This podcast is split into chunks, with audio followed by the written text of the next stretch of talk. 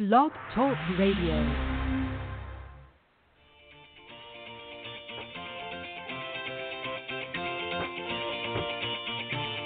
Good morning, everyone. Welcome to the Women of Golf Show. I'm Ted Oderico, and joining me is LPGA professional Cindy Miller, and we are your hosts. We're broadcasting live every Tuesday morning from 9 to 10 a.m. Eastern here on the blogtalkradio.com network, bringing you some of the best golfers, teacher professionals, and entrepreneurs helping to elevate women's golf. We're so glad you decided to join us this morning, so grab your coffee and let's get started.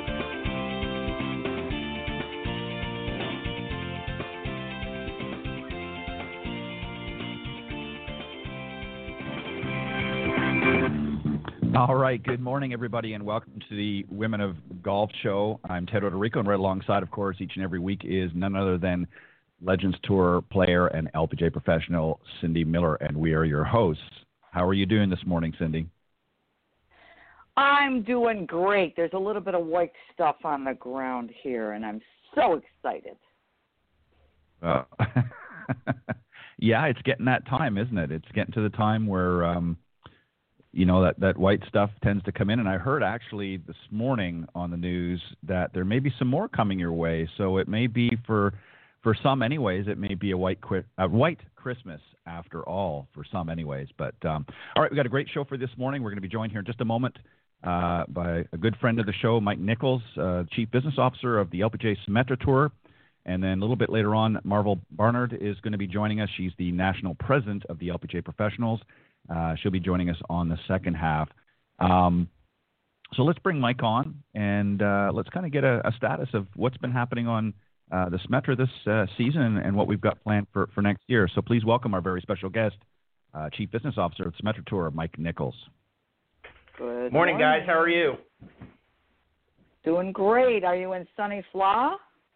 I am in sunny Florida. We're looking to make our way up to Virginia to hopefully put our skis down on some uh, some of that white stuff you were talking about here. Uh, so fortunately, it looks like it's it's getting cold enough so if they don't get the real stuff, they can blow the fake stuff. So we're we're certainly looking to a little off season, and I know my kids are looking forward to skiing. So uh, hopefully uh, hopefully it works out. Hopefully it does. Very good. Um, so Mike, let's. Uh, I guess first thing let's let's talk about this year. It's been, to say the least, a a very um, unusual year all the way around. A very difficult year for many. Um, and I know earlier on in the season, uh, decisions had to be made, and you talked about some of them earlier in the season when you came on.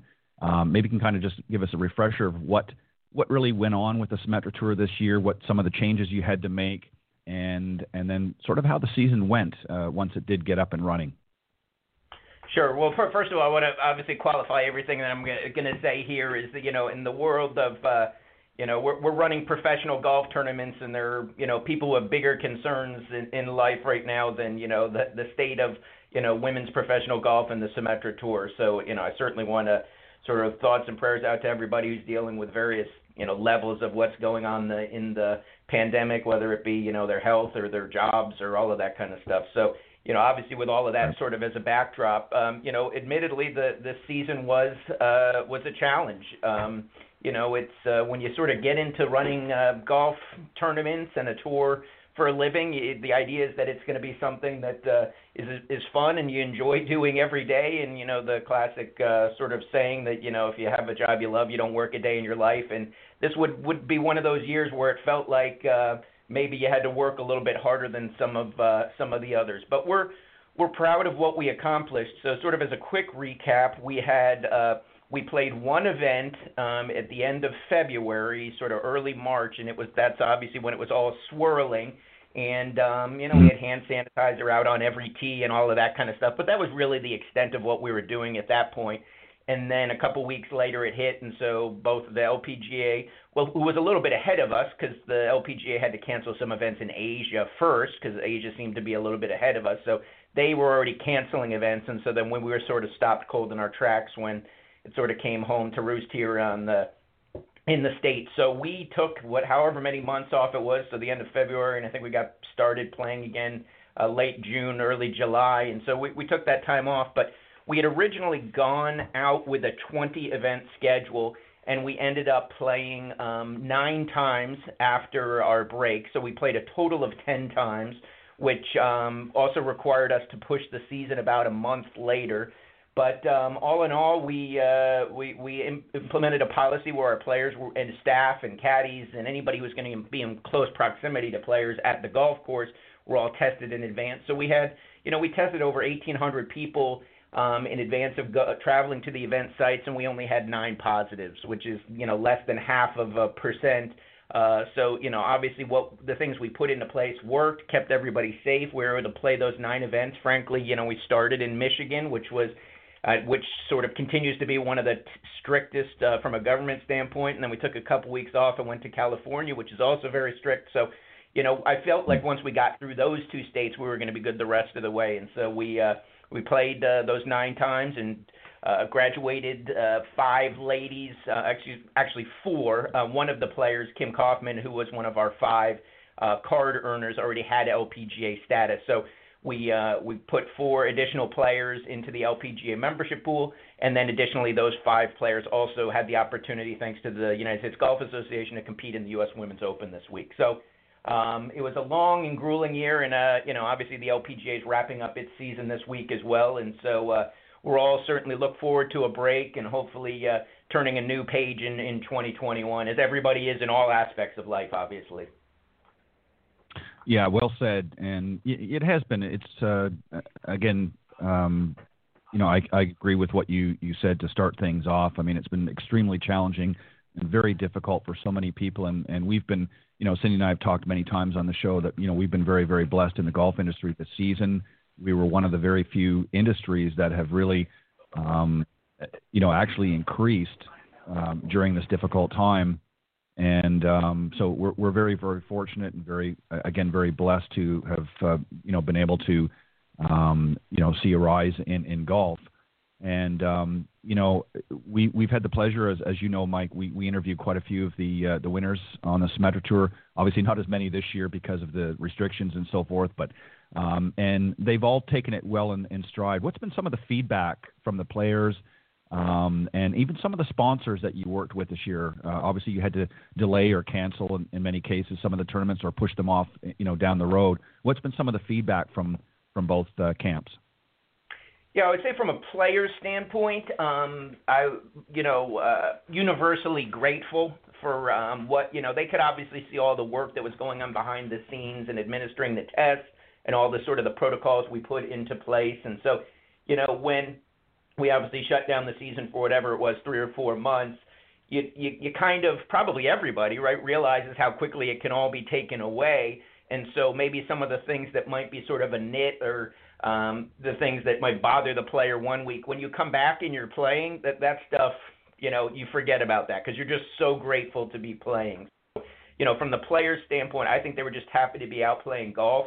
Uh, you know, as Cindy can attest, and uh, you know, that when you're when you're on the golf course and you're playing competitive golf, you know they, uh, you know, you can kind of shut out the rest of the world, so it kind of becomes a safe place in many cases for for players who are playing at uh, at that level. So they they were very grateful and understood that the you know the staff was working twice as hard to put together a season that was half as long. But uh, so from that standpoint, it was great. And then you know there wasn't um, you know there wasn't a sponsor who was with us this year for any of the tournaments who didn't want to be with us. So you know, if for whatever reason, whether it was state regulations or the title sponsor didn't feel like they couldn't get their guests in or didn't like the optics of playing during a pandemic or whatever, we just said, hey, let's just put, push off for a year. So of the nine, and we had a number of people who took us up on that option, which is totally understandable, and um, you know, and we, right. we obviously worked with them on that. But we, we still had the nine folks that wanted that that played with us. You know, they they wanted to play, and in many cases, it was interesting. The feedback we got was they realized –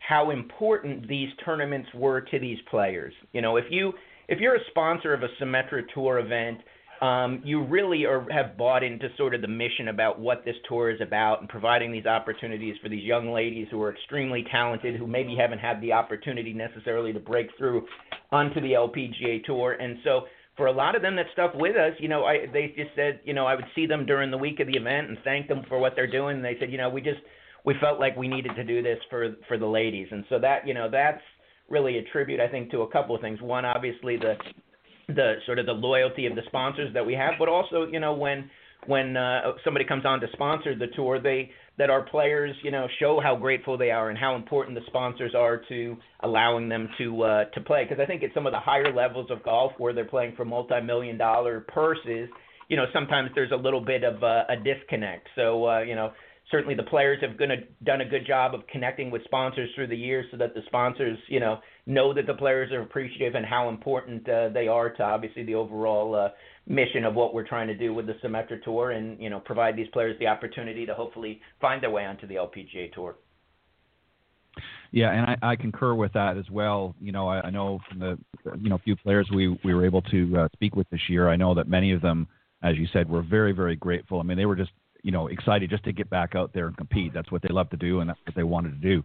Just one last quick thing, and then Cindy, I'm going to pass it over to you uh, for a few moments. But um, you know, you mentioned about you know obviously having to travel to different places, and, and with each state sort of having their own um, you know restrictions and guidelines and so forth. Um, obviously presented some challenges as well because it's not just you know when you when you're dealing with 50 different states you know you're not dealing with the same criteria. Um, did you have to make adjustments and did you have to sort of um, you know, as tournaments were coming up in different areas, did you have to sort of revisit uh, some of the protocols in case things had changed between the time things were booked and when the tournaments actually took place?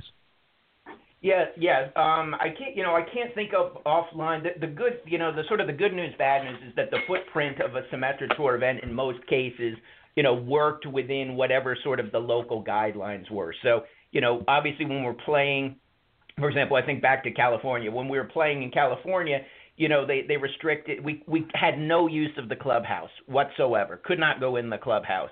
But uh, you know so players just had to make accommodation you know so we'd put a box lunch out on the back patio and then the players would go sit in their car and eat it that kind of thing. So there were those sort of uh, little bit uh, sort of nuanced things. But for the most part again the, the footprint of a Symetra Tour event isn't such that it's so ominous where you've, mm. you've got you know the TV crew in and of themselves is probably another you know 50 people and you got way more volunteers and all of that kind of stuff. So we could mo- mostly even with a couple cutbacks work with inside the sort of the the local guidelines just based on what the sort of the footprint of the Symetra tour was. But it w- it was certainly one of those where you know when people when we, especially when we're going to play in California, you know people I was getting calls from players the week before and they say uh you know, uh, you know, how confident are you that we're going to play this tournament in California? And I said, well, a- ask me next Sunday, right? Like it was, it was one of those things where it's like when we hand out the trophy, I'll know we've had the tournament. It was that, that sort of, um, sort of stress that was just always hanging over it because,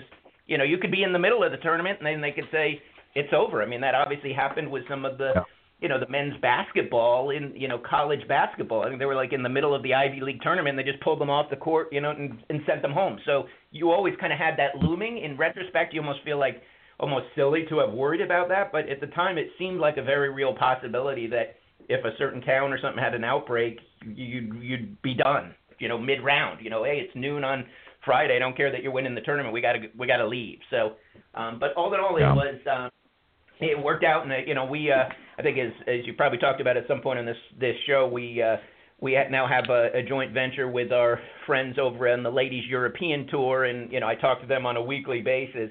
And uh, whenever I'm feeling sorry for myself, I'm moving from state to state. Then I talk to uh, Alex Armas, who's the commissioner of that tour, and she's trying to get people from country to country. So I stop feeling sorry for myself immediately. Right. Well said. Um, Cindy, go ahead. You know, the more you have to deal with, the stronger you get. And I, I believe, you know, again, the blessing of COVID is look at how fast you can pivot. And I believe that it might make these young women appreciate and be grateful for what they have. Do you have any stories like that? Um, you know, I think the the um well the uh, the one thing I will say is that, like, and this isn't quite answering your question, Cindy, but the the one thing I find is that, and I was just at a sort of a virtual conference with a bunch of other event organizers, and what we sort of the thing, one of the things that we found is that we it, you start doing things that maybe just sheer inertia and momentum in the past hasn't let you do, but sort of because of COVID, you said, okay, we're finally going to do this, whatever it is. Maybe just out of necessity. One thing that comes to mind is uh, that you'll probably laugh at Cindy. Cindy, you'll laugh at this from sort of your LPGA days, but pro uh, tee times for practice rounds.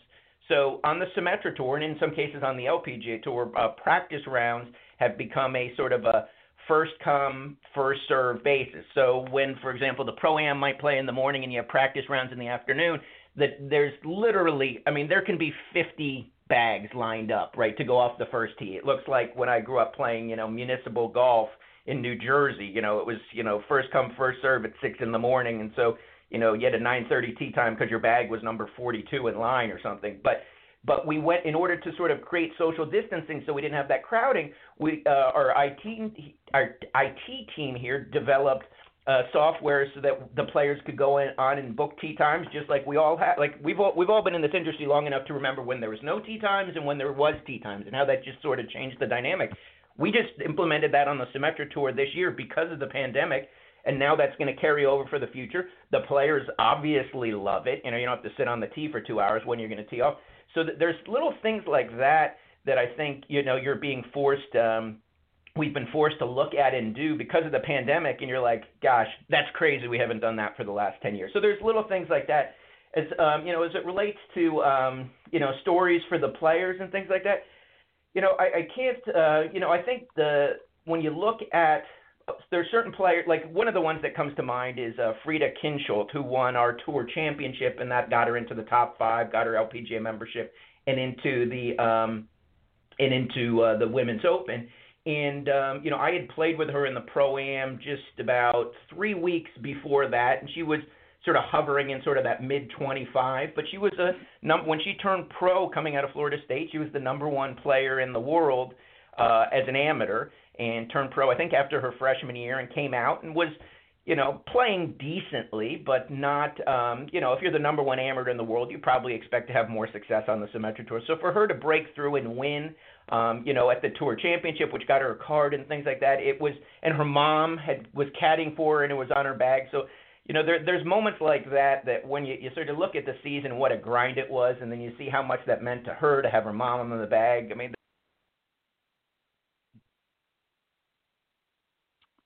Oh, it looks like uh, Mike uh, got dropped, so we'll bring him on as soon as uh, as soon as he calls back in. It looks like his uh, he must have been on a cell. Um, you know, it's very interesting, Cindy. You know, when you when you hear um, some of the challenges that they had to, you know, that they were faced with on uh, on the Symetra tour, and obviously all the tours, but uh, it sounds like they, like you said, they were very uh, able to pivot very quickly when necessary.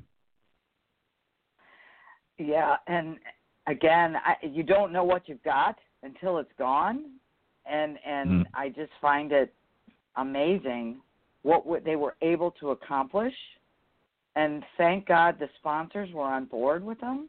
I, I, I mean, again, yeah. great job, great job, doing what you don't think you can. Yeah, and that's a that's a great point, really, Cindy, that you bring up because you know, again, in in years past, these young ladies, um, you know, everything has sort of been status quo. They've known for the most part. Obviously, some of the new ones coming out, uh, you know, are a little bit shaky because they're not sure what to expect. And we've we've talked to a few of them over the, the last several years. Um, but some of the more seasoned ones, that you know, they kind of get into, they know the routine once the season starts, what's going to happen, and so on and so forth. And um, you know they they're prepared for it. Uh, but this year it was it was you know difficult for a lot of um, you know players because they they weren't really 100% sure what to expect. And um, you know as as Mike uh, you know mentioned they they played the first tournament. Um, you know, uh, late February, early March, and we of course had the winter on uh, the following week, and then all of a sudden it was a, a virtually a complete shutdown. So, um, you know, it, it's uh, it, it says a lot not only about the players, but it also says a lot about the sponsorship as well that they recognize, um, you know, that this is something of value to them and and obviously to the young ladies as well. But um, hopefully, Mike will uh, will be able to uh, to call back in. Uh, we'll we'll see uh, here in in the next few minutes. Um, we're getting kind of close to our, our midpoint, uh, uh, anyways. But um, Mike, I'm not sure if you're able to hear us, but we'll we'll stand by in the meantime. I wonder you know, how long he was talking before he knew he was gone. yeah, he may yeah he may be t- still talking. Who knows? Uh, I'm sure he'll uh, at some point figure it out.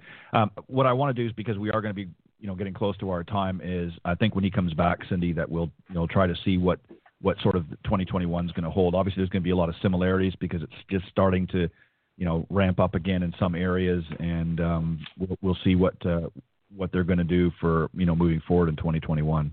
But um, we want to thank everybody, and, and, something I didn't get a chance to mention uh, in in the beginning because we kind of just jumped right into it. Uh, this is going to be the last show for the 2020 season. Uh, and here's Mike. Let me bring him back on. I'll I'll update everybody a little bit later on. Mike, welcome back. Uh, we we uh, you got dropped. Yeah, well, I, I, you know, it's one of those you get on. A, I felt like, and I'm I'm on a hard line too. That's the cra- that's the craziest thing. If I was driving through Florida, um, I apologize. I was talking, talking, talking, talking, and then all of a sudden, I, I thought it was fantastic. I thought what I was saying was just so overwhelming and fantastic that maybe I would hear applause on the other end, and then it was just completely dead dead air. So uh, I thought I wasn't quite sure what uh, happened. So I'm not sure where uh, where I lost you or how long where I was in my in my rambling. So my apologies. Not a, not a problem.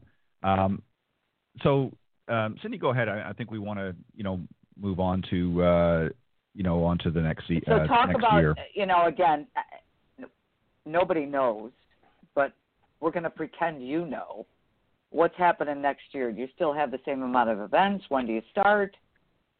What's the plan Yeah, so- right now? Yeah, so as of now, we're planning to. We've put together a 20 event schedule, uh, sort of a minimum of 20 events, and um, you know we're hopefully you know looking to start in that late February, you know, early March time frame. So um, as of right now, I mean the good news is, is that a lot of the places that we're playing early in the year. I was actually with a couple of players yesterday, and uh, our second event on the schedule right now is an event in California. And then they, you know, they said to me, they said, you know, oh gosh, you know, our, with our second event being in California, do you think we're going to play that? And I said, well, the good news is we actually played it, you know, whatever it was, you know, three months ago. We, you know, that. So we've actually been through. We played that exact course in that, you know, that same town. We've worked with local health officials, et cetera, and we've run a safe event. So it, we obviously can't. If the governor, you know, drops some sort of heavier mandate or whatever the case might be, that may preclude us, but we've at least got a track record with the local health officials where they can say, oh, they've done this before and they did a good job and everybody stayed safe and healthy and we didn't have an outbreak and all that stuff. So currently we're planning to play, you know, the sort of at least the 20 event schedule that we started with, um, plan to start with next year and, and finish as we always do, as we always do other than la- this year, uh, with the first week in October with the, with the tour championship here in, um, in Daytona. So we we expect fully expect this year's season to look like uh, look like this um, this past year was supposed to. We have uh, we have testing in place, uh, like we've at least budgeted or planned to have the uh, the advanced testing that we've done um, on the Symetra Tour in place through June.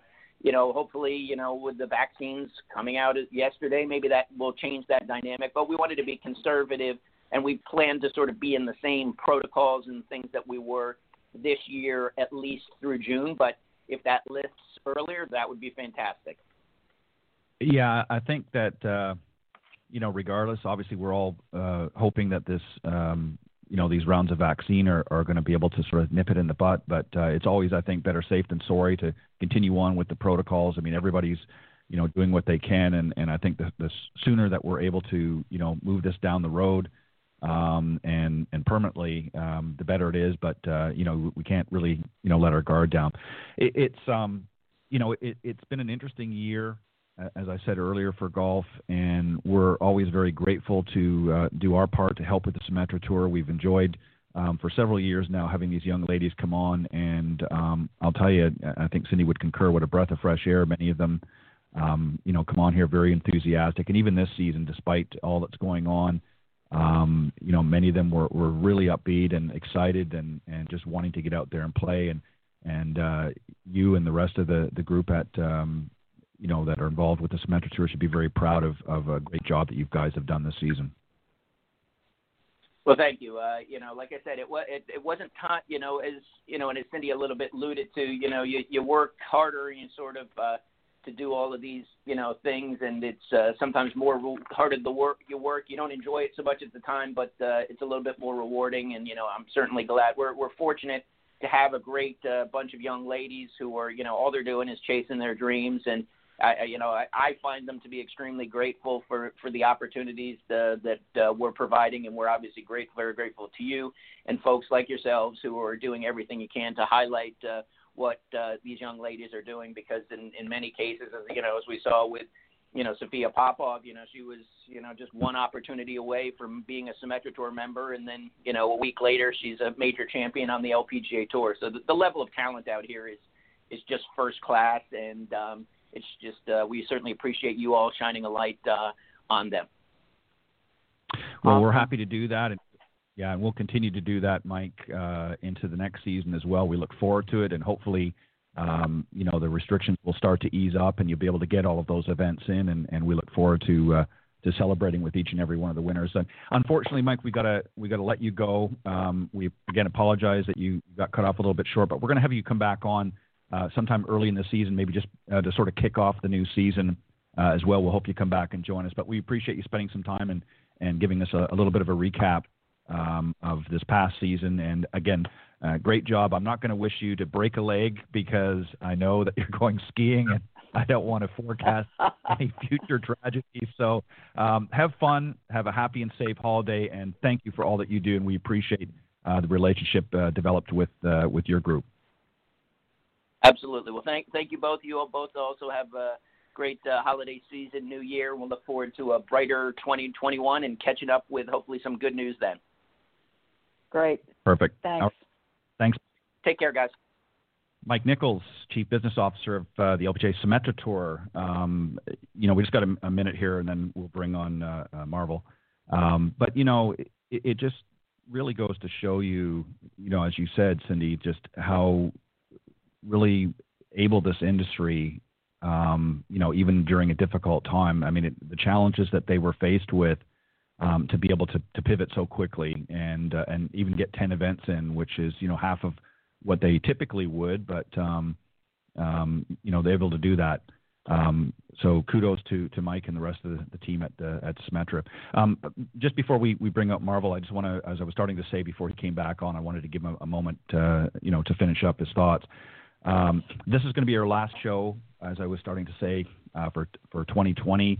Um, we'll be taking an extended break, not just through the holidays, but the month of January as well, as we get ready and gear up with some new guests uh, for next year. We've already got some bookings, um, and uh, we were going to be scheduled for the first week of February, but it's going to look like the second week now um, that will be coming on. And uh, keep tuned to social media. We'll update you as we go along, but we'll be starting back up in February of 2021 uh, with a new schedule here on the Women of Golf. So we hope you continue to take tune, uh, stay tuned, and don't forget you can go to blogtalkradio.com forward slash Women of Golf at any time uh, throughout the holidays. Of any shows that you may have missed, you can go back and, and check them out. Um, but we want to thank you for for a great season. Um, all right, our very uh, special guest joining us on the second half is uh, Marvol Barnard. Uh, she is the LPGA's national president and uh, she's been around golf for many, many years. An accomplished player, but also a great uh, professional and a great leader uh, in the women's organization. So, Cindy, let's welcome our very special guest back. she was here earlier in the season, Marvol Barnard. Good morning. Good morning. How are you two today? We're doing great. How are you? You're up awful early. I know. I've been up even earlier. watching the sunrise. uh, good for you. no, I'm so dedicated to whatever you need, Cindy. So. Oh, thank you. We love you for that. Um, so tell Ted what we did last night because I think it's pretty cool. Oh my gosh, Uh-oh. it was so fun. It was our uh, end of the season town hall for the LPGA, and this, you know, is sort of a product of of um, social distancing and COVID and all that, where we're moving so many things to virtual. But um, during my time as president, it's important to me that we um, report to the members what's been done on their behalf and for them, and And so we decided to do that in the form of a town hall. And prior to the national town hall, where all of our members were invited, each section held their own meet and greet ahead of time. And and I was on my own section's uh, meet and greet here in the central section and wasn't able to get on any others, but I heard they were wonderful all across the country. And then we had our national call and uh, had a special guest, Mike Whan, came on to talk about all things LPGA. But it was just really fun. It was fun to see faces that we haven't seen all year, and it was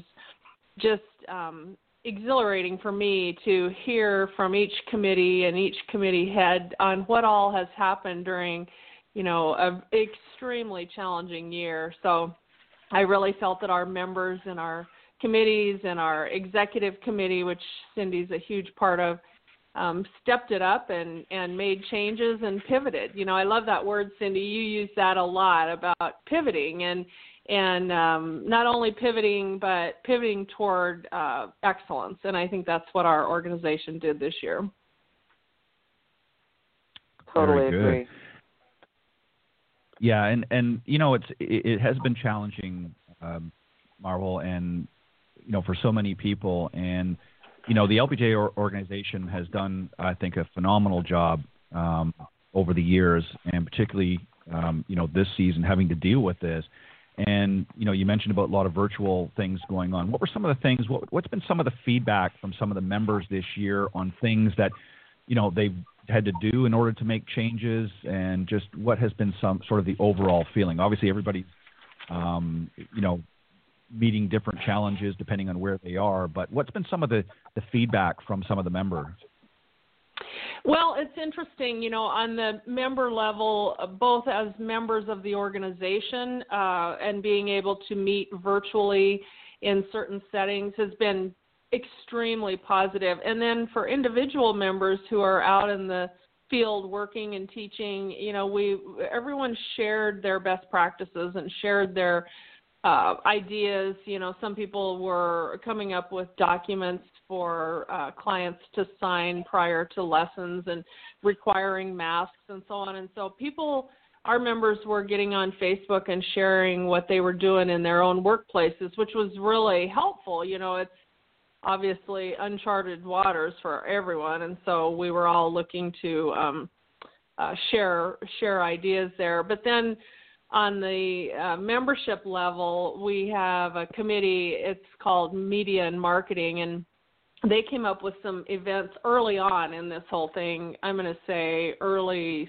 summer, maybe even prior to that, where they did some Facebook Live events, and our members who are experts in their field, say in junior golf, one of our very first Facebook Lives was um, something that your juniors could do in the house without golf clubs, but golf related. And they were so well received and so fun. And so the membership right away got um, energized by these, and, and we had more and more members stepping up to participate. And then last night just felt, I don't know, Cindy, if you felt this way, but it felt like a culmination of that. Um, that, you know, we it kind of, we came through and we persevered and we took it online and and last night was just a celebration of of everything that we had gotten done this year it was awesome fantastic yeah fantastic um, cindy go ahead so what do we got cooking for 2021 well more of the same and better you know i i think now that we've got everybody thinking a little differently, what can we do in 2021? One of our most successful endeavors this last year that that I think everyone should be so proud of is the virtual scramble. Um, and as you recall, Cindy, it was it came from a couple of members who were really disappointed that they couldn't bring teams to the national pro am, which had been canceled. And they came up with the idea of a virtual pro am. So all across the country, LPGA professionals and LPGA amateurs created teams and played and uploaded scores and pictures on Instagram, and we raised uh, sixty thousand dollars that way in a really pretty short period of time.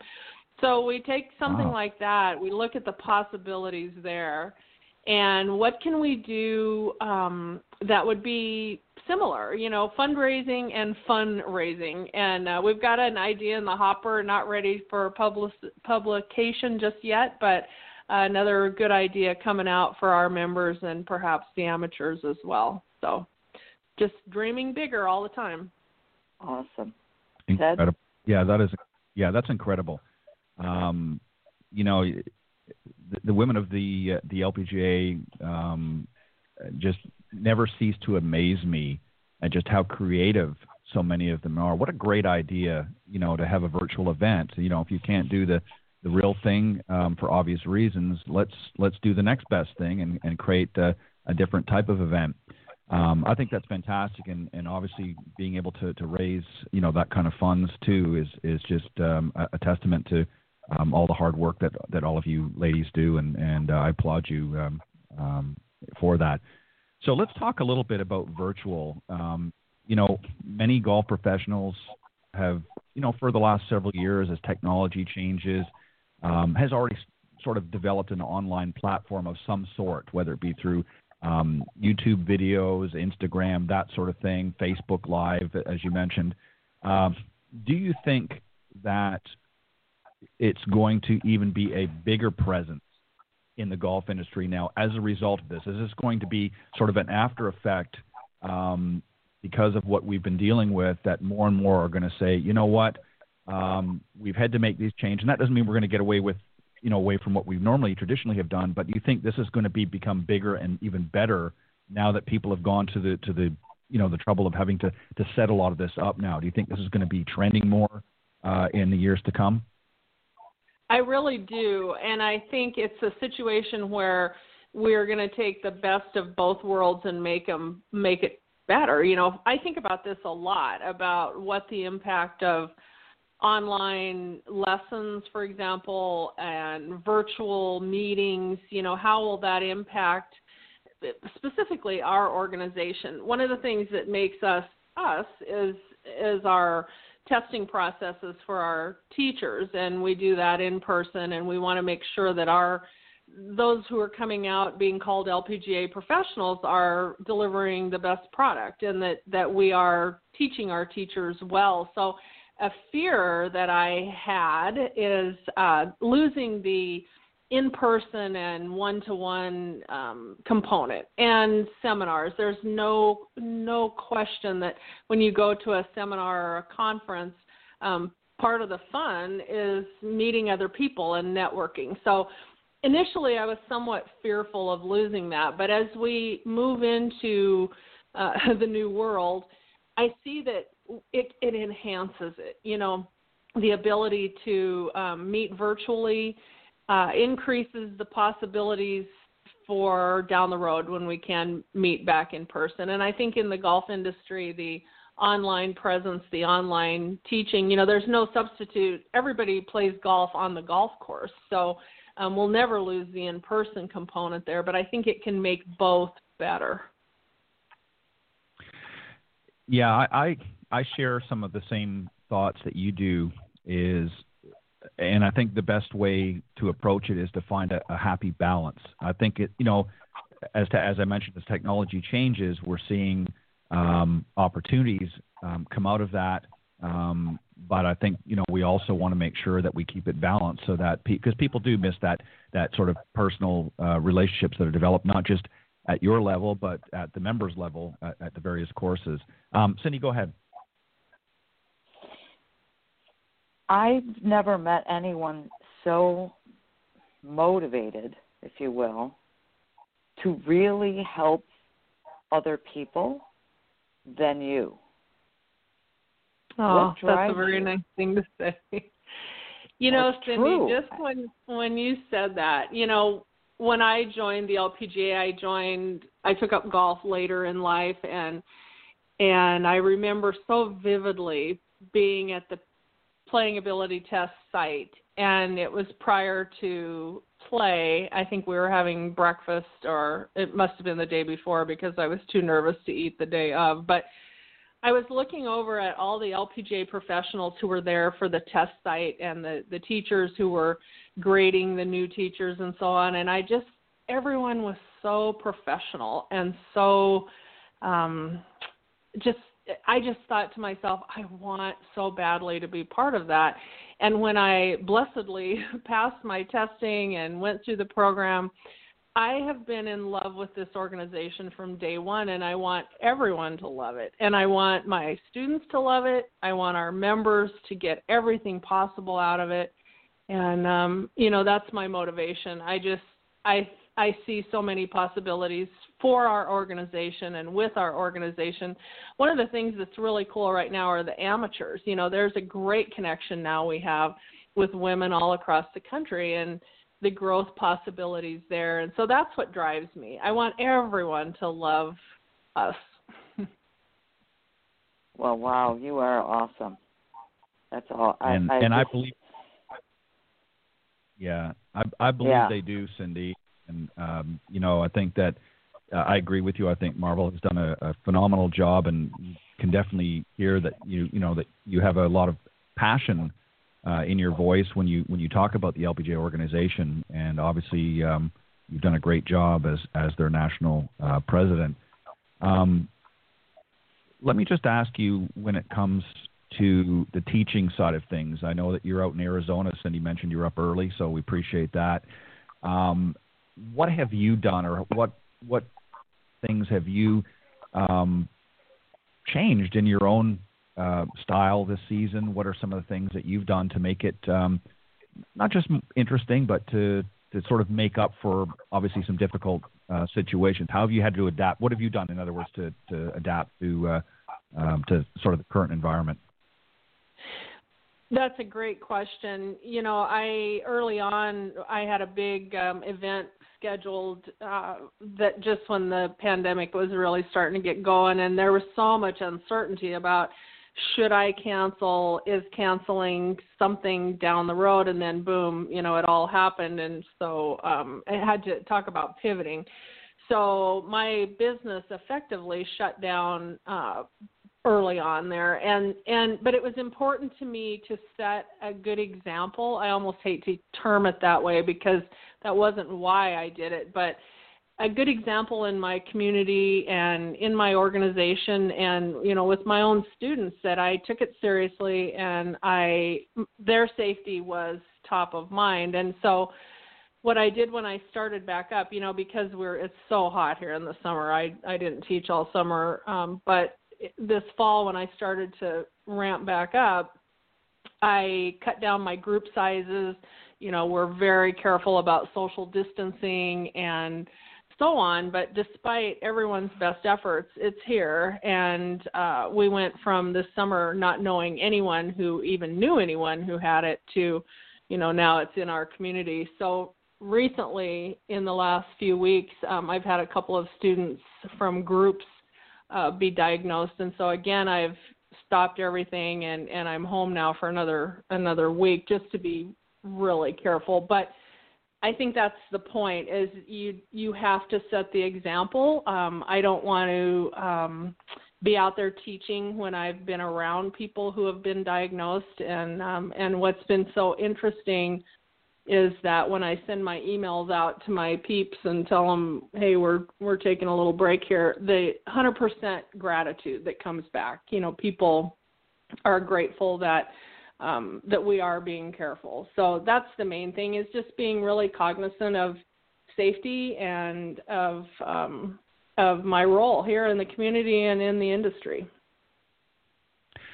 You know, it's interesting because you know, in Arizona, obviously many parts of Arizona is much like Florida. You have a, a large senior population because it's a popular area for people to retire. Was there a lot of initially? Was there a lot of concern um, from some of the members, uh, from your experience, um, on what they should or shouldn't do? Not so much with uh, adapting to whatever regulations may have been in place, but was there a lot of general concern uh, throughout this last year? Well, at our facility, the sentiment and the feeling I get from uh, we're a public facility, so the the players and the staff and the the general management there felt like we were all in this together. And again, there's no playbook, no manual where you can go to page 10 to look up what to do now. so they were very careful at our facility, and then our our players were the same. You know, everyone was taking precautions. Now I see it just really, really um, big time. Everybody's being very careful. So it felt like a partnership, and and um, concerns, yes, uh, but they. I think there was a feeling that golf was probably a safe place. You know, we were out and you're staying away from people. We went to one person per cart and uh, did all the precautions, and so I, I just feel like we did feel partnership with our members or with our clients and our students. Yeah, I think that's that sentiment was shared, um, you know, virtually everywhere. And and um, you know, as Cindy and I have mentioned in the past, uh, this past season, that you know, golf has has really seen a, a an increase in playability just by virtue of the fact that uh, it, it kind of has a, a built-in social distancing. So uh, the industry has been very fortunate in that, and and I think a lot of the members and uh, not only of the different clubs, but also um, you know many of the LPGA uh, professionals who uh, you know head up those clubs, uh, I think have done a great job and and really trying to to ease a lot of the, the you know the, the members and, and players to uh, to be able to come out and, and still have some fun and enjoy it and, and play this great game. Um, Cindy, go ahead. So, what besides I want to be part of that drives you? You're a tricky one, Cindy. Um, you know, I I don't know. I guess I just I'm a forward-thinking person, and I'm a positive. Uh, you know, looking for opportunities all the time. I know you're exactly the same. I love how you roll. You know, you're always looking for better and and how you can improve yourself and your clients' lives. And I just think there's a real energy that comes from that. It uh, it wakes me up at night. I get up in the morning thinking about it, and you know I love marketing. I kind of wish I had I could go back and start over and be a marketing major because I love um inspiring people and I love to be inspired myself. And so, you know, I could ask you the same question, Cindy, what drives you? You're the same. You're you are a person who is there's never closed doors in front of you. And uh and we all feed off that. We get great ideas from you. And and that's what i love about it the energy that comes.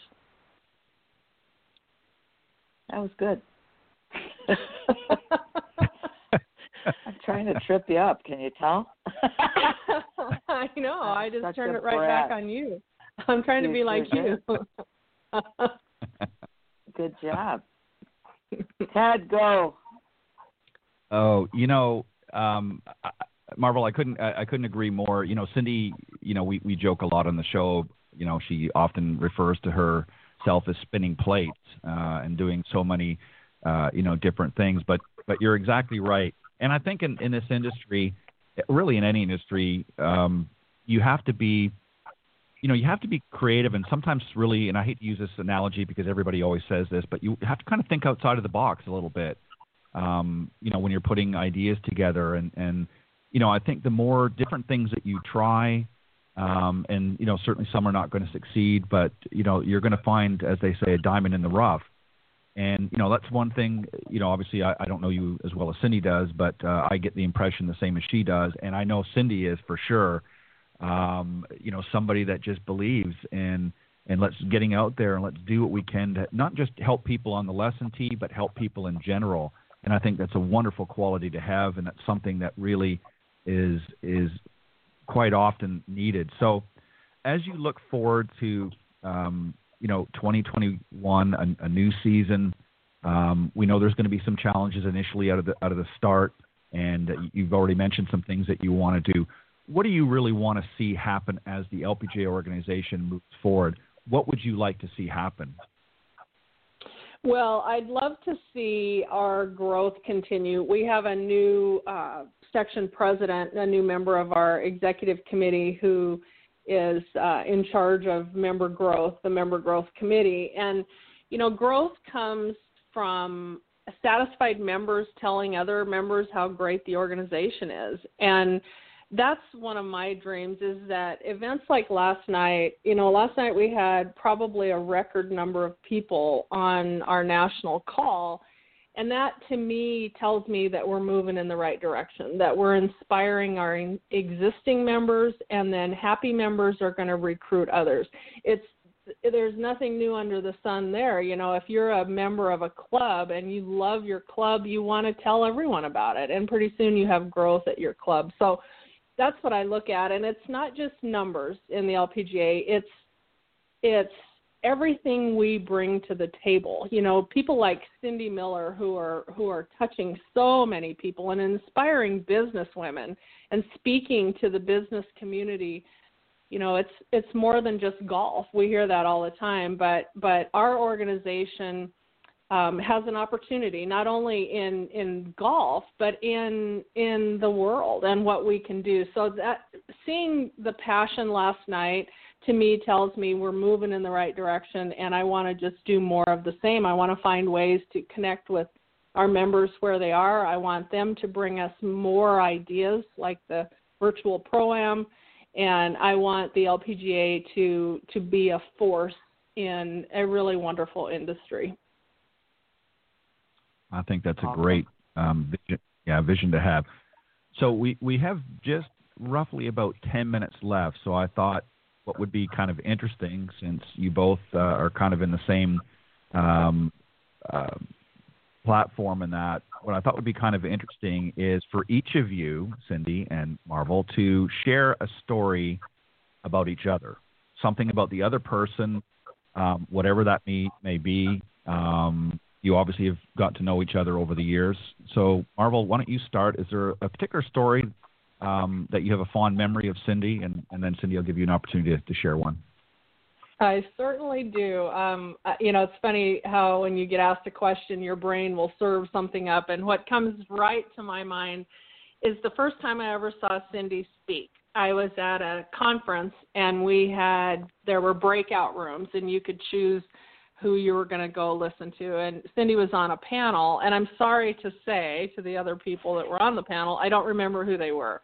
But I remember Cindy. And Cindy was so funny and so um I loved her story. She told her story and her story with her husband and and her tour time and it was so impactful to me to watch this woman who was so clearly comfortable in her own skin and very professional, very professionally dressed and I just was so drawn to her. And so for that from then on, I would see her at events and I would always say hi and she was always busy. She had her notebook and, and busy, but always had time for me, always knew me and um you know, I've looked up to her for for so long and so now she's the same, you know, she she dresses impeccably, she is a hard charger. She asked me the other day how I would describe her, and I said, "You are a go-getter."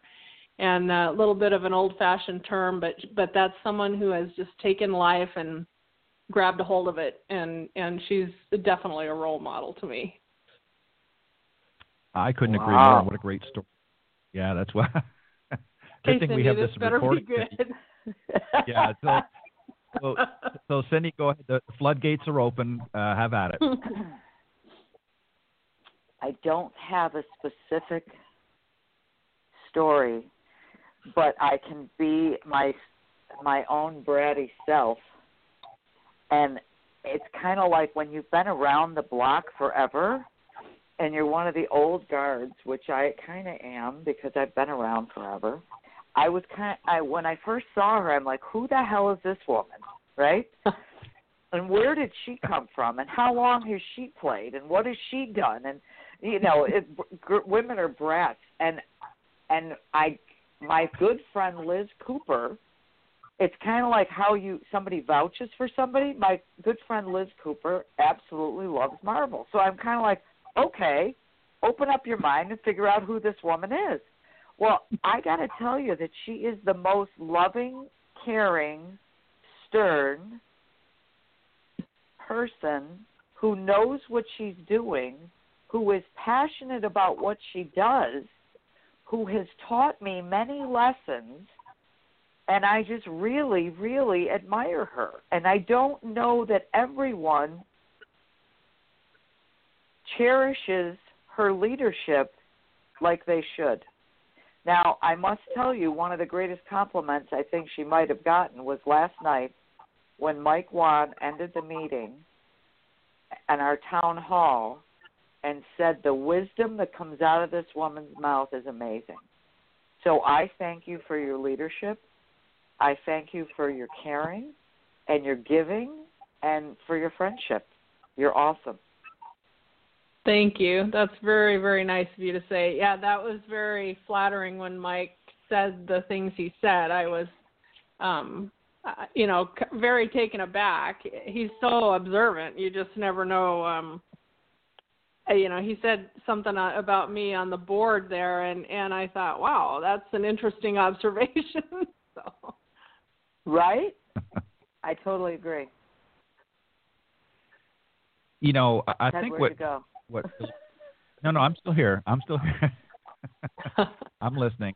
Um, you know, what's really interesting about that is, you know, obviously you both have a, a mutual respect for one another and and uh, a kinship, if you will, uh, of sorts. And I think again, it goes to what I said earlier is, is a testament to the LPGA organization, and that's you know one of the reasons I, I had the pleasure and, and um, Marvol. I don't know if, if we shared this to you the, the earlier this year when you were on, um, but Cindy and I, are, and she still doubts this, but we're going into our eighth season next year with the Women of Golf that we've been co-hosting together. And this past January at the LPG or at the uh, PGA uh, merchandise show in Orlando is the first time that Cindy and I have actually met face to face.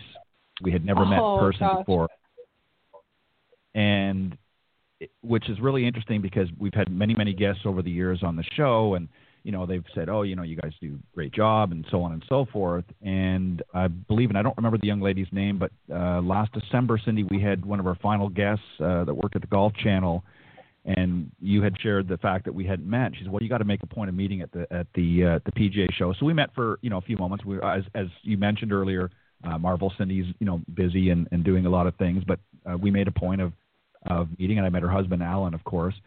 And um, that was the first time we've met, and we've been doing the show for seven years.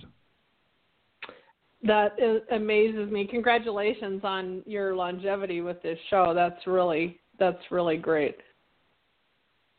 Thank you. Well, thank you very much. You know what what's really fun, and and just to share one other quick side note is when when I started this show back seven years ago, I had actually reached out to Cindy before it went live on air, and my agenda at that time, because I obviously I didn't know her personally, but I knew of her and knew of her accomplishments, and I actually reached out to her as a guest, as a you know as a potential guest, and there was a little bit of a pause. Cindy may or may not recall this, but there was a little bit of a pause on the phone on the on the phone call, and she said to me, she said, if this wouldn't be too forward of me, she said, I would really like to maybe co.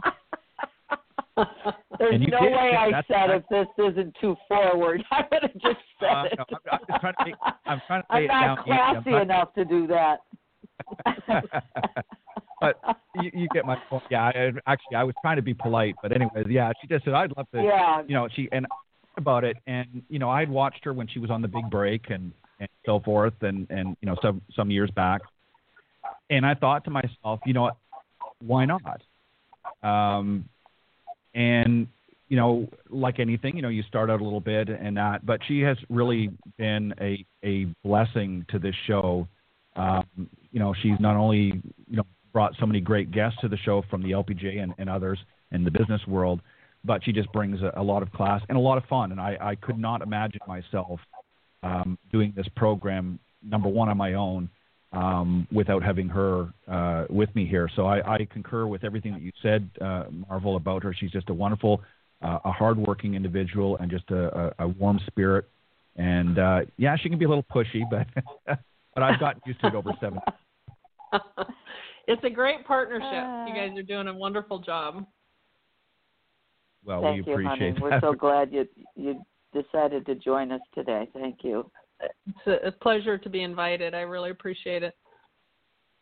Well, we're going to have you back on sometime in the, the new year as well. We would love to have you come back on and and hopefully uh, much of what's going on right now uh, around the world is is going to be getting better. We're obviously excited about the vaccines that are coming out, and hopefully we'll begin to start getting back to some sort of normalcy. So we will definitely have you back on Marvol, but we appreciate you uh, joining us this morning and, and sharing some of your thoughts and insight, not only in the, the LPGA organization, but uh, also about uh, your friend Cindy Miller. Um, very interesting story that you shared. So thank you very much for joining us.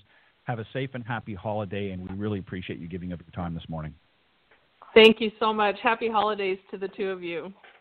You too, honey. You Thanks. Too. All right. Bye bye.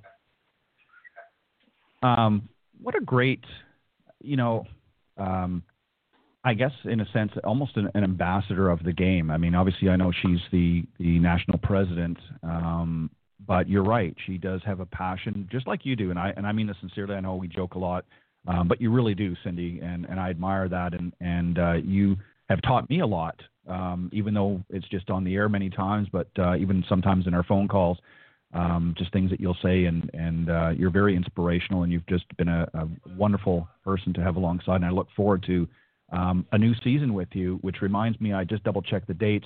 Um, as I said, there's going to be a slight change, but we our first show coming back in 2021 will be February the. February That'll the what? our show, so we're on a long up. break as we get ready and gear up. Um, I'm sorry, February 9th. Sorry, February 9th will be the first show back. Okay. Um, okay. Yeah, and uh, so we will um, look forward to having everybody on. We're taking a long break. We want to wish everybody a happy holiday and a safe new year. And let's hope that uh, we can move forward from this pandemic and just get back to, as I said, a normalcy. But I want to take uh, the opportunity to thank all of the listeners for faithfully tuning in. And I want to particularly thank uh, my co host, uh, LPGA professional Cindy Miller. Thank you, Cindy, for all that you do. Um, God bless you, sweetheart. And I look forward to working with you again next season on the show. Thanks, honey. Same to you. Bye bye. All right.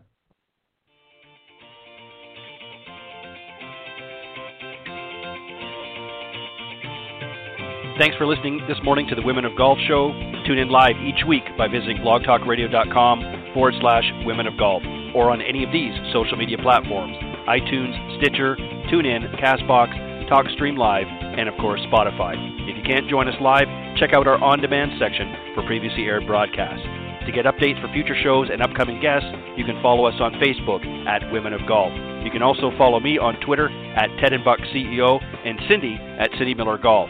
Please remember to join us next week on the Women of Golf Show. See you next time. This has been a production of the iGolf Sports Network.